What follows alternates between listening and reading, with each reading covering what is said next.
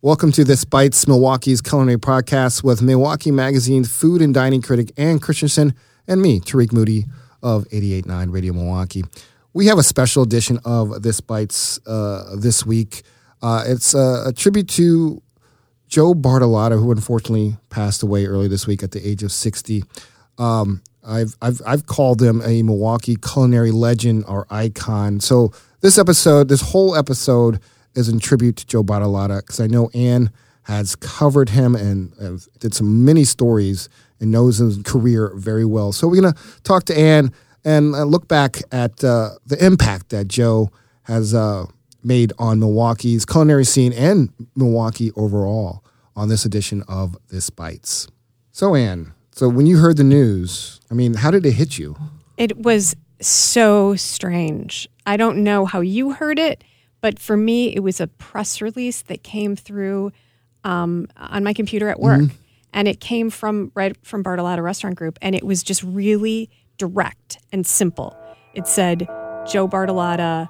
Um, I mean, I can't tell you word for word exactly what it says, but it literally said Joe Bartolotta died peacefully in his sleep last mm-hmm. night at the age of 60, something along those yeah. lines, not verbatim. And I, I had to reread it like three or four times because I thought, what? What? No, yeah, no, that can't be true. It can't be true. And I, I was just number one. I thought sixty. That's really young. Um, I thought, how did this? How how could this have happened? No warning, so sudden, and and I just couldn't get over sort of that sense mm. of disbelief. And so I kind of I jumped up and I ran over and I was talking to other I, mm. and I was pretty much yelling this out in the office, like Joe Bartolotta has passed away, and people they had, they had the same response. They were like, I had to say it mm-hmm. a number of times before it was starting to sink in. So I don't, I, it doesn't feel real to me because he always seemed larger than life because he was such a presence and he was such an influence. And yeah, you were absolutely right, a huge influence in Milwaukee, but well beyond. Mm-hmm.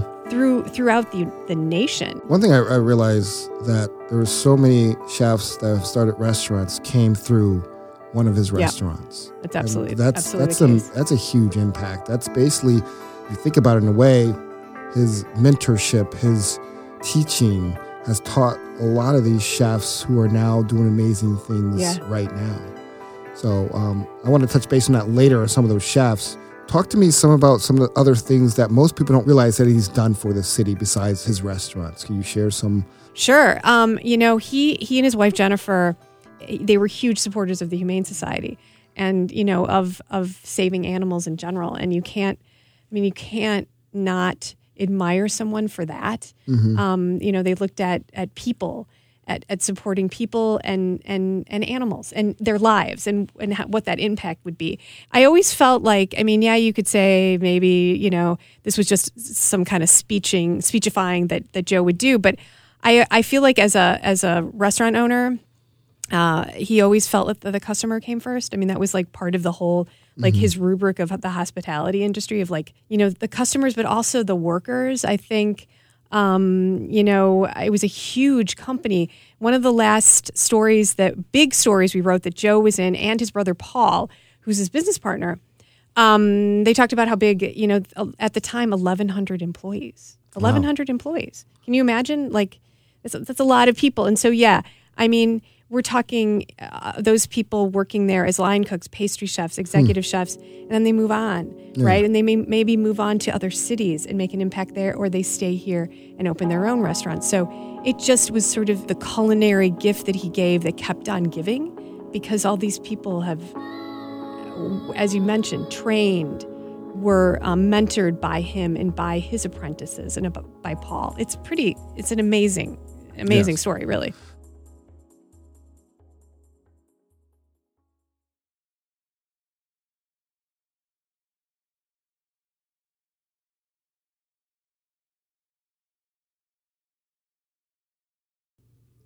We're back on This Bites, the special edition of This Bites, Ann Christenson of Milwaukee Magazine, and myself, Tariq, here, 88.9 Radio Milwaukee. We're talking about a, an icon, a Milwaukee institution, Joe Bartolotta, who unfortunately you have probably seen the news, been all over the news, unfortunately passed away at age of 60. So we decided to, Ann has done a lot of stories and knows his his restaurants, his his background very well. So we're gonna let Ann talk about like his impact and like how we influence the Milwaukee culinary scene and beyond. So Ann, um, I know he's worked with students, MATC. Also, they had that program, or still has that program, MPS, right? Yeah. Uh, can you share about that, like his impact in with students and what that did, like MATC, and share what the MPS program that is, what he's done? Um, well, going back to just the whole MATC thing, um, you know, absolutely hugely involved in the culinary program there, and um, which, uh, you know, I, I think the caliber of that program certainly um, was helped by his mentorship there, and also the restaurant cuisine that they um, that that MATC has there for students. Um, but I, I wanted to, to talk actually um, a little bit about because he he always had these really great quotes when you'd interview him, and I talked to him on the phone many many times, and um, you know sometimes you know he would talk about oftentimes he would talk to me about you know restaurants that were really big here and sort of like the next big big thing, and you know within probably the last seven or, or eight years that whole you know molecular gastronomy kind of filtered into Milwaukee Yeah. a little bit, but you we're seeing a lot more, um, you know, kind of unusual, you know, uh, pre- presentations on the plate. A lot less of something that was um, really traditional or classic. It was uh, much more artistic, right? And I think Joe respected it, but I know that's not, or I don't believe that's what he wanted necessarily, the direction he wanted his restaurants to go in. And I, I feel like he and, and his brother always felt like the idea of classic traditional always wins. That's always like you might want to go to the next big restaurant when it opens, like the really hot, like trendy, they're doing like, you know, setting things on fire, whatever. and you want to go. But then when your friends come to town or your family or something and, and you think, well, I want to take them, what, what place do I want to take them to? What's the restaurant I want to take Yeah. them to? It, it- you might, you, you most likely will take them to a place that's really traditional or classic or really represents Milwaukee, you know? And I think there's some truth to that. Mm-hmm. Yeah. It's hard to ride that wave of trends. Come and I- go. They come and go. And, Yeah. you know, certainly they had restaurants, the Bartolottas had restaurants that they um, didn't keep going. You know, for instance, um, you know, Miss Beverly's, with- it was a barbecue place that they had. that, yeah. That that's no longer, you know, in business. Um, uh, there was, um, you know, the, the famous story. I remember talking to Joe about this a num- number of times. He had an Italian restaurant that was on um, Downer Avenue, where Bel Air Cantina is right Really? now. Yeah, and I it guess before I was. Right, and it was before, and, and Transfer had a restaurant Yeah. in there, the Transfer Pizza, but they didn't call it Transfer, but it was a pizzeria, and that was really successful in that spot. But somehow Joe opened an Italian restaurant there. It just didn't work, and I remember he felt, or he told me that he just really regretted. He couldn't understand why it didn't work, and then the Transfer people, you know, moved in, and they they they they got it. Somehow that their version of the, the pizzeria what that had worked. They decided you know eventually to close it and that's where bel air is now. But it was one of the things that joe i, I feel like joe felt like he regretted. Really? yeah.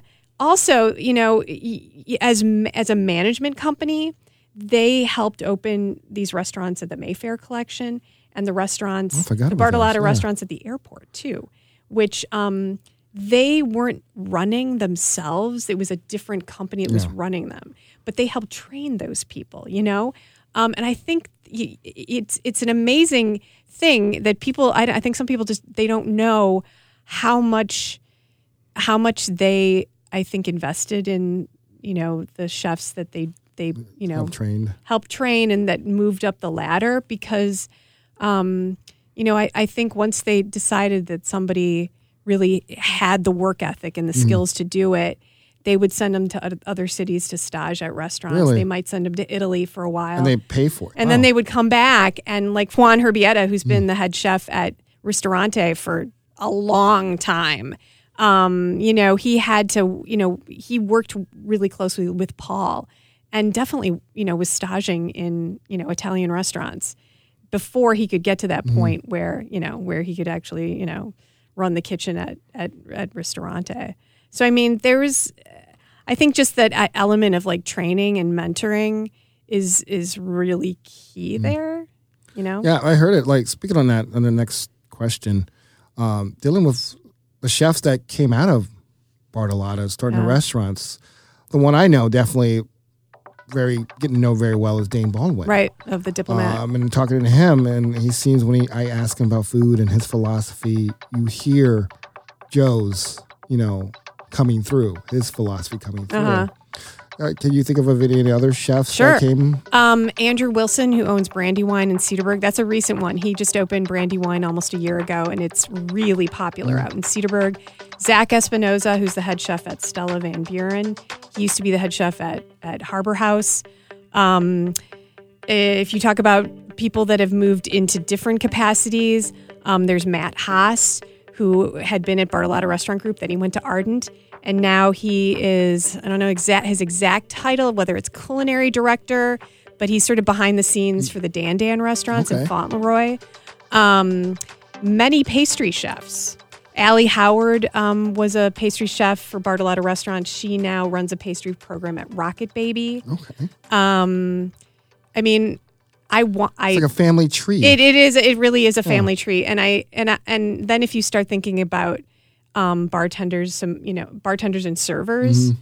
I mean, then you really start getting into you know lots of people that have trained like there. one of my personal favorites. She now lives in I think outside of Chicago, Illinois. Is Rosie Rodriguez. yeah, who was the first chef of Company Brewing, and she was doing something really, I thought, at least personally, uh, really unique for a brew pub, culinary wise. Really bringing her her heritage and doing some really interesting things that you normally don't see in a brew pub. Mm-hmm. Um, and I did not know, like after I got to know her, that she came from Bartolotta. And I think Joe spoke highly of her. Miles Borgrave, the one who owns Mm-hmm. Birch and Butcher, he was um, the chef de cuisine at Lake Park Bistro. So he's yet another example. Um, there are many examples. So tell me some. Uh, I see you brought some stuff. Like, tell me some of some of your highlight stories that you covered. Yeah, I was I was like really share some memories of was making me- conversations you've Yeah. had with Joe or I, I was thinking back about conversations, interviews that I've had with him, looking back at old notes, stories that we did, because it was making me really sad.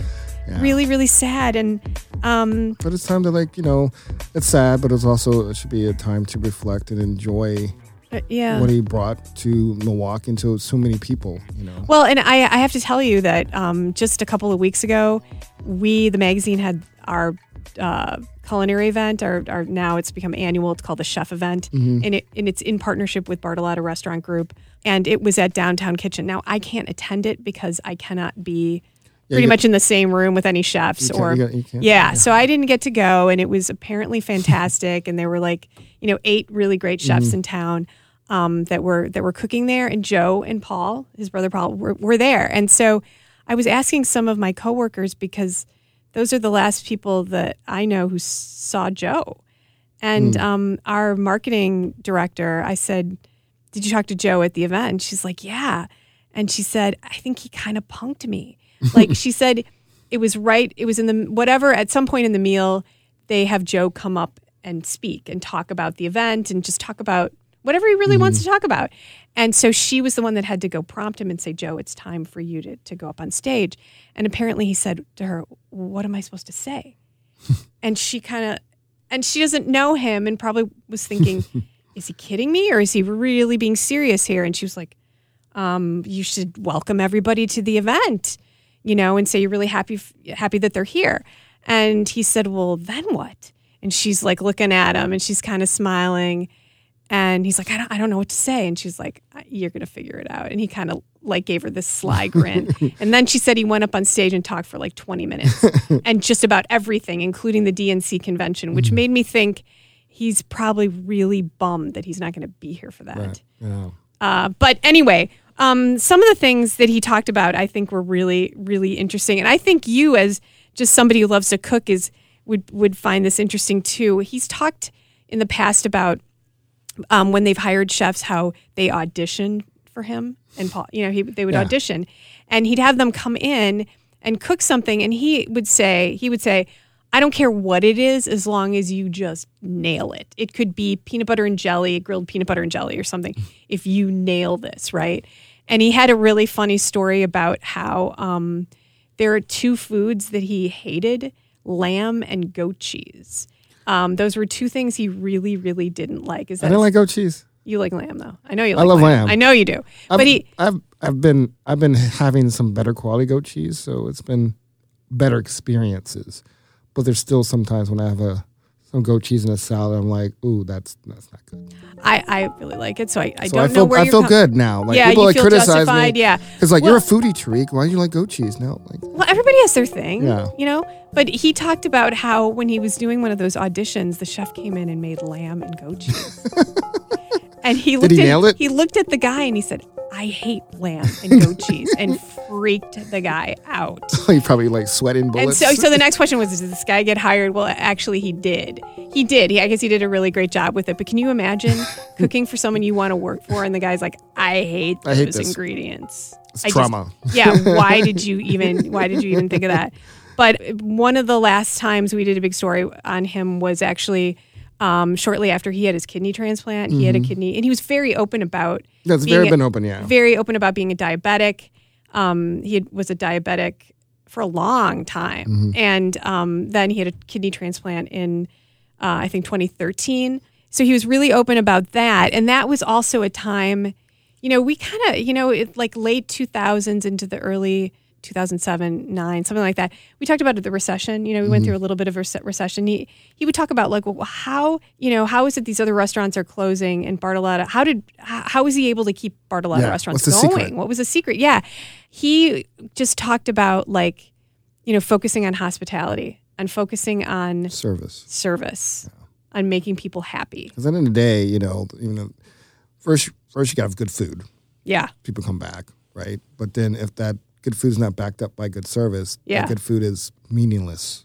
The restaurant will shut down because people like your good food, but if I had to wait twenty minutes or got my order wrong all the time or whatever, you know, you got to have both those things to be a successful restaurant. and especially in a in a situation where you know the economy is is uh, suffering and people are suffering. And people want value. and they want value and they aren't able to go out as much as they normally do so they really want to feel Mm-hmm. Yeah. like Kings and queens, Yeah, and, and- treated well. You and know? that they're they they're special and that um you know that, that it means something to the restaurant that they're there you know um and i think that makes a lot of sense Yeah.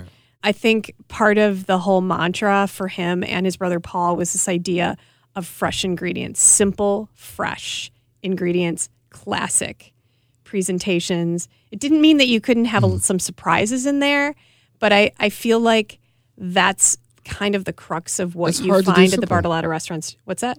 people, it's something like I learned. It's hard to do simple.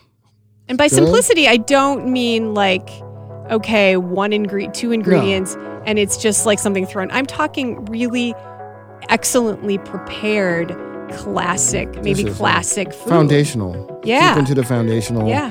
And doing it right Right. Day after day after day. And so that's why, you know, I mean, this is a big thing when you talk to chefs. Like, once they get in the groove of things and they're like, well, I want to change my menu. Well, then they're getting pushback from their customers because the customers decide they really, they Like this one. Yeah, and they don't want it to ever leave the menu. You know, Bartolotta's, they they had, you know, like for instance at Ristorante, there are dishes that have been on that menu since the very beginning. They're still there. But the way they kind of balance that is this um, menu, the chef's menu that would change every month. That if you wanted to go in and try something new that was based on some seasonal ingredients or something that Juan was doing, that was that special menu. If you want that classic dish that you know you've been having for 25 years, you can get it. And so I, I think, you know, they were able to balance that. And and to an extent at Lake Park too, with nightly specials, you know. But yeah, I mean, it, and that, but that's a thing in, in restaurants. You- You're kind of like you're stuck in this place between do I change my menu because I I want to, or am I gonna I'm gonna lose my fan base here because they're not they're not gonna have their mm. the dishes their favorite dishes anymore, you know. Mm. but I think Bartolotta's knew how to balance that, you know, Yeah, because it kept people coming back for those same those dishes that did not change. Yeah, it's um, a it's an art. I mean, Joe. I mean, even though he's a business side, there was an art to his business. You know. there probably weren't restaurant owners as smart as Joe. Do you know what I'm saying? I mean, in the sense of like, there are lots of people that are great at cooking.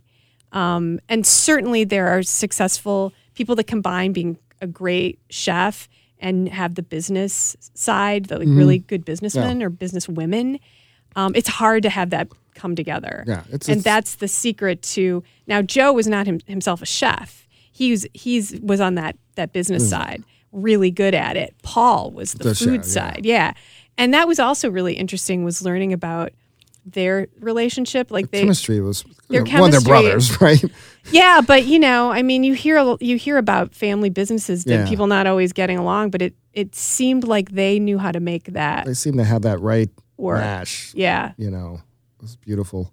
I mean, there's Um, so much more to say about him. I mean, really, than we I could even get into here. But Mm-hmm. it's um, it's a it's a big big loss for this for the Yeah. city. It's weird. Like I've, my executive director was like, when I told him, he's like, his eyes like shocked, and like people were like, who are not expect to be foodies or like into food like we are, were also kind of like removed as well. Like you see the real impact of his. Like look in your social feed and the comments from people like Derek Mosley, Judge Derek Mosley, to Sherry Tran, to every like he affected a lot of people who were not in the culinary scene or even not like, you know, love gras or anything like that. But it was like just to see the conversations and the comments about Joe and his impact, like the ones were about one I when I shared the the story, the unfortunate story, one posted about the MATC. Like I went to MATC, you know, and it's it's rare you get someone like that to put an impact, you know, on a few lives, but an entire city. You Yeah. Know? So And I, I feel like they they didn't like expand um, you know, Bartolotta. I mean, Paul had a restaurant in Las Vegas for a while that closed in 2015, but it isn't like, you know, Bar- Bartolotta didn't go national. Yeah. And I feel like um, not that that ever wouldn't have happened, but I think there would always have been Milwaukee would have been the seat of it because I, I remember Joe always talking about how much he loved this city and how important the city was to him, and he grew up in Tosa, you know, and ha- you know really long history here. So Even the alderman, uh, I think it was Shanti Hamilton, said something Oh, yeah? recently. Even the halls of politics, you know, well, everybody respected knew him. respected yeah. him. You know what I mean? That's that's that's that's really amazing. You know. Yeah. So uh, that's this edition, special edition of This Bites. Um, basically, uh, paying tribute to Joe Bartolotta, who unfortunately passed away. And I always say this about anybody I admire and respect. When you sort of like when people say RIP, I always say rest in power. You know. So to you, Joe, rest in power. This Bites is produced by Kitty Perez. Handcrafted sonic inspiration comes from the License Lab with support from Society Insurance and your membership. Subscribe to this podcast at radiomilwaukee.org, on iTunes, or anywhere you listen to podcasts. Enjoy life. Eat some good food. Exactly. Have a good weekend. You too, Tariq.